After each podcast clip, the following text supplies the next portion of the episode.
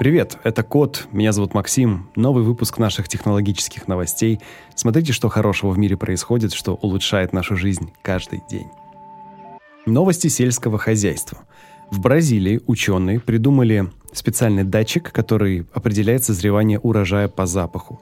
Дело в том, что даже если у вас есть дерево, которое одновременно зацвело, одновременно начались в нем завязываться плоды, и они же одновременно стали зреть, даже в этой ситуации плоды все равно будут зреть с разной скоростью. Какие-то уже созрели, какие-то еще нет.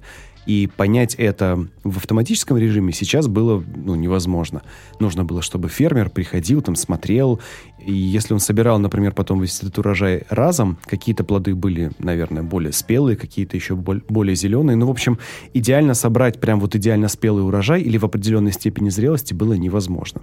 И тут придумали специальный датчик, такой электронный нос – там есть несколько датчиков, которые следят за летучими органическими соединениями. Это разные спирта, эфиры, альдегиды и так далее.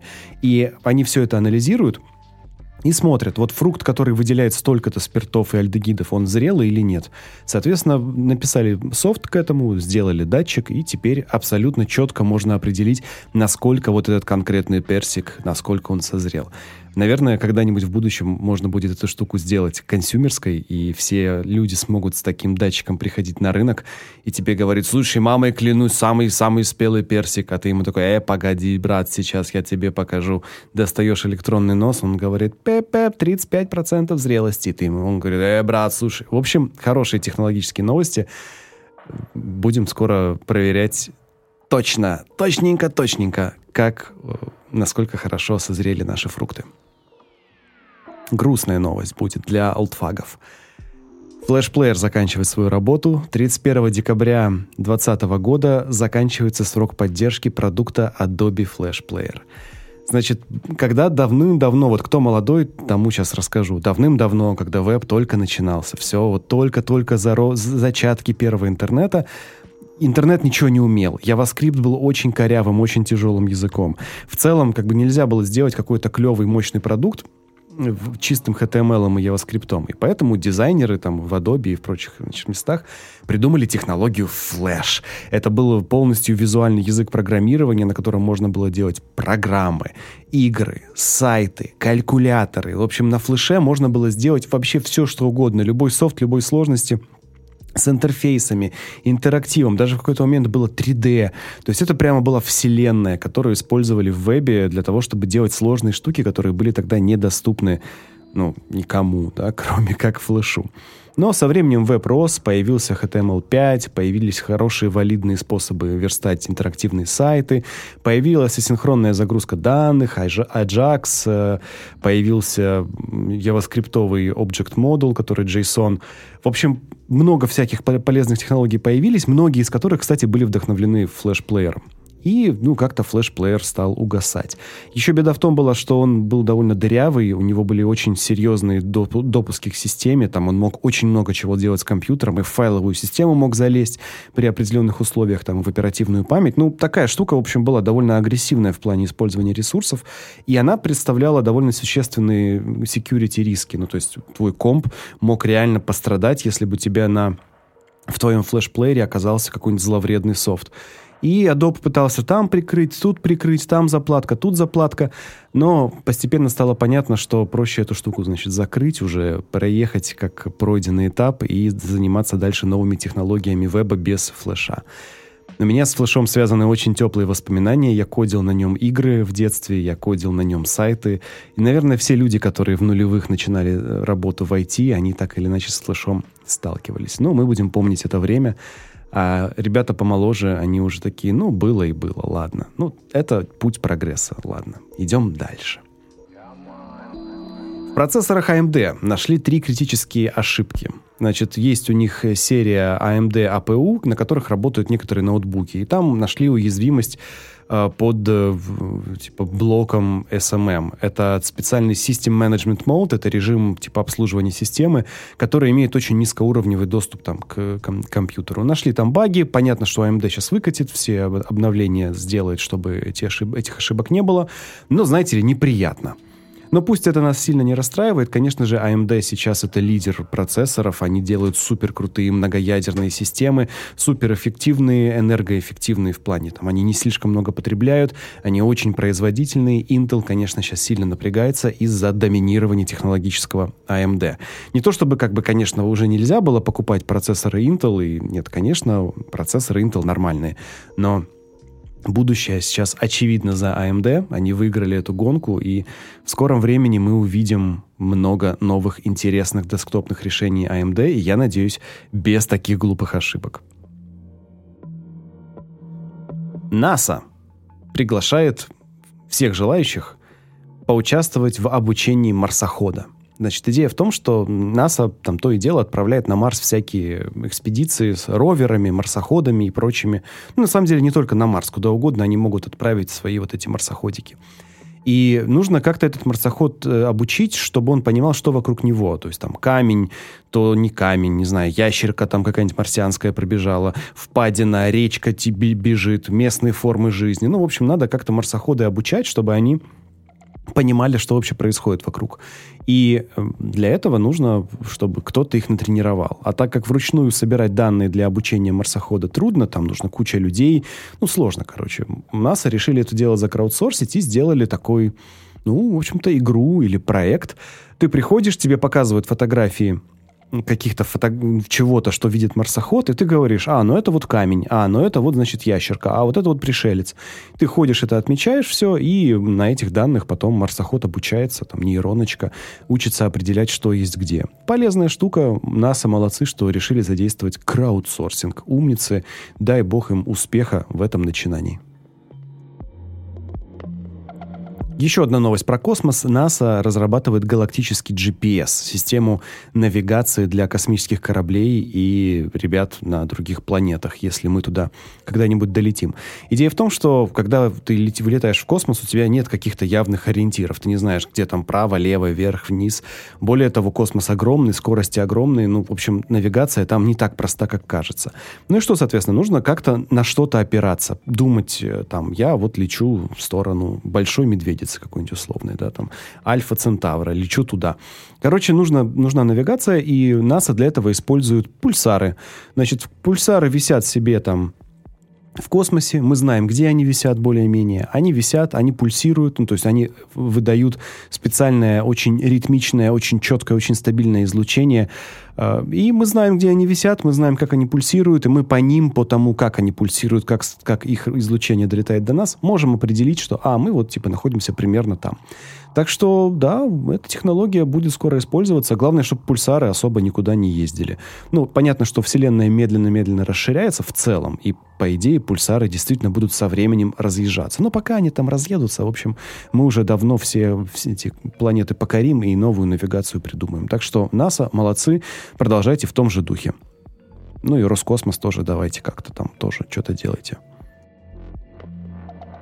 Новости цифрового правительства. В Южной Корее запустили наконец-то водительские права, которые живут в твоем телефоне в чем ну, давно, давно понятно, что дав, люди должны уже забросить все бумажки, бумажные паспорта, что все, вся идентификация, все вообще сервисы государства должны у тебя быть в телефоне, и, ну или в крайнем случае на бумажке, если у тебя телефона нет. Но вообще все должно быть давно в виде электронных баз данных, которые между собой все связаны, и кому надо, там все госведомства должны иметь доступ к этим базам данных так, как им надо, чтобы ты не носился с бумажками.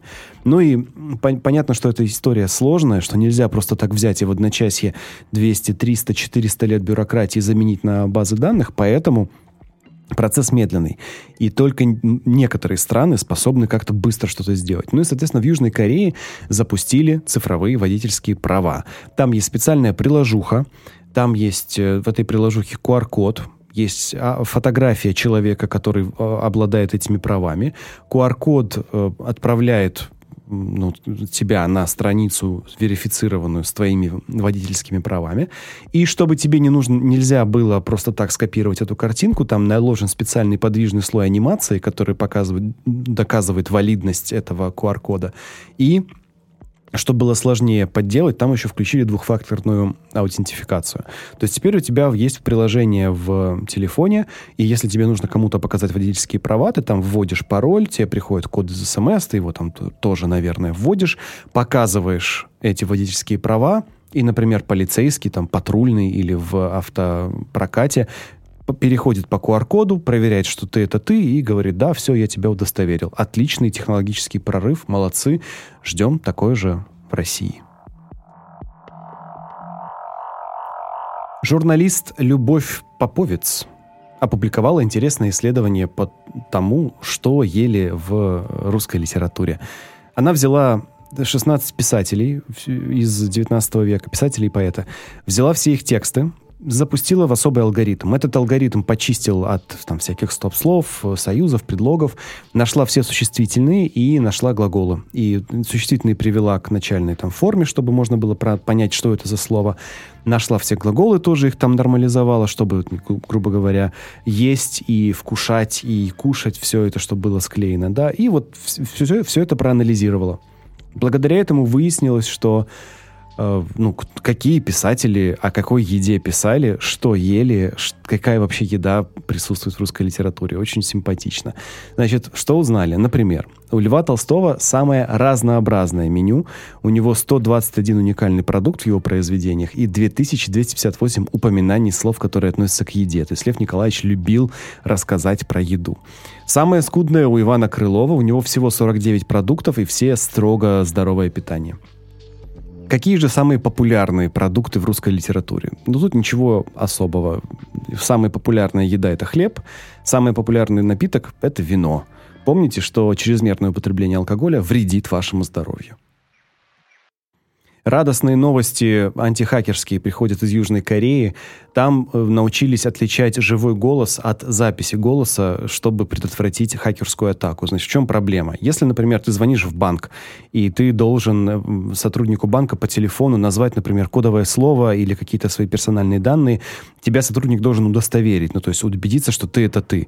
И если у какого-то злоумышленника, там, хакера, есть достаточное количество записей твоего голоса, то есть он каким-то образом записал там, нарезал твои выступления где-то откуда-то, или твои, там, поговорил с тобой по телефону, записал твой голос. Ну, то есть если у какого-то человека, злоумышленника, есть запись твоего голоса, он может либо использовать нарезку из твоего голоса, чтобы представиться тобой перед сотрудником банка, либо еще хуже, он может использовать сэмплы твоего голоса, чтобы сгенерировать любой текст на основе твоего голоса с помощью нейронок. Такие технологии уже есть. И это большая беда. Например, ты узнал у другого человека его там какие-то персональные данные, ты получил копию его паспорта и догадался про его кодовое слово каким-то образом, да, и теперь ты звонишь в банк, и фактически ты можешь делать все, что угодно, имея голос этого человека, если ты можешь его там синтезировать или нарезать. Это беда. Ну и в Корее придумали такую тему, что специальный алгоритм, особым образом смотрит на спектр голоса человека, который тебе звонит, и определяет, это запись или нет. И наверняка, когда эту технологию запатентуют и выведут на рынок, все банки себе ее поставят и будут знать, когда с ними говорит живой человек или когда этот голос синтезируется или идет в записи. Так что, окей, наши технологии становятся более надежными в скором времени. Ну, я думаю, что ну, сколько, ну, год им нужно, ну, может быть, два года, чтобы эту технологию внедрить. И спуфинг, вот этот вот способ взлома с помощью подмены голоса спуфинг не пройдет. И хорошо. Amazon, лапочки вы мои, придумали специальный сервис, с помощью которого можно конструировать приложения для бизнеса, там, для бухгалтерии, складского учета и так далее. В чем, значит, проблема? Огромное количество компаний нуждаются в, в своих приложениях для веба. Ну, для, имеется в виду, приложений, которые есть и в вебе, и на компьютерах, и на мобильных телефонах. Например, тебе нужно делать складской учет. Едет там, не знаю, кладовщик по складу. Ему нужно сказать, так, этого там столько, этого столько лежит на полках. И ему нужно куда-то эти данные вбить.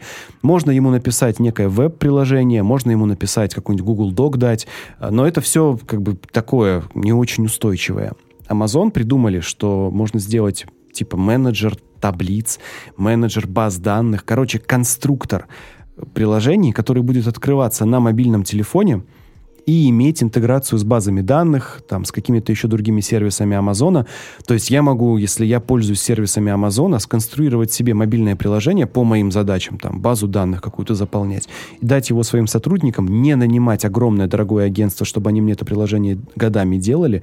Получается, ну, такая реально очень полезная штука для бизнеса.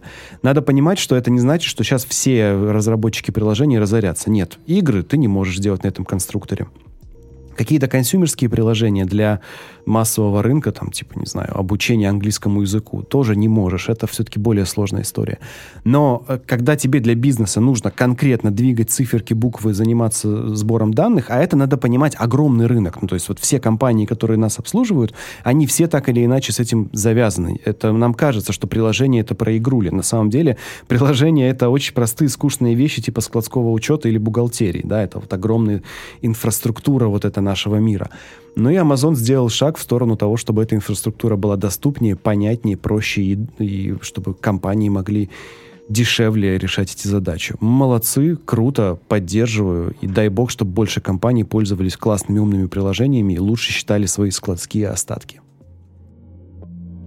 Помните фильм, по-моему, «Прометей»? Да и, наверное, в «Чужом» тоже такое где-то было. Значит, там стоит ну, космический корабль, там стоит как такой, не знаю, капсула, и в этой капсуле робот тебя, там, если надо, если у тебя ранение огнестрельное, или в тебя там пришелец поселился, он тебе, значит, делает операцию. Вот, ну и мы думали, что это научная фантастика, а нет.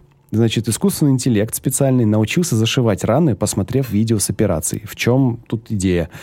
Э, если у тебя есть некий робот, трехмерная рука, трехмерный манипулятор, ты можешь этой рукой манипулировать отправлять сигналы на датчики, чтобы на датчики, на моторчики, чтобы эта рука там всячески изогнулась и что-то делала. Но тебе нужен живой оператор, который говорит этой руке, как себя вести. Пока что эта рука не умела ничего делать самостоятельно.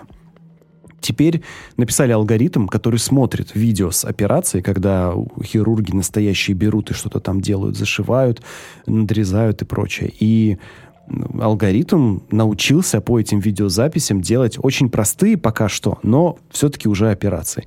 В частности, вот если у тебя операция, хирург поработал, говорит, все, зашивайте. Теперь можно вот это зашивайте поручить машине. Конечно, страшно. Конечно, страшно, что ты лежишь на столе, и какая-то машина по какому-то алгоритму тебя зашивает, а вдруг она плохо научилась, да, а вдруг она не очень точно, а вдруг она промажет. Конечно, страшно. Но я думаю, что тему допилят, сделают ее более предсказуемой, встроят датчики обратной связи, и вот эта история, когда робот проводит на тебе операцию, и он точный, он не допускает ошибок, и он очень хорошо тебе это все делает, мне кажется, это уже не за горами. Так что хорошо, что наша медицина движется в этом этом направлении. Интересное развитие получила история с э, операционной системой Tails, которая, если помните, как-то в одном из предыдущих выпусков я вам рассказывал. Значит, предыстория такая. Был маньяк, террорист, педофил, которого ловили всем Фейсбуком и всем ФБР. Он был ужасен тем, что он писал людям в Фейсбуке оскорбительные штуки, там, разводил малолеток на интимные фотографии, угрожал убить их семью, родителей, там, взорвать школу. Ну, в общем, был мерзкий, совершенно отвратный тип.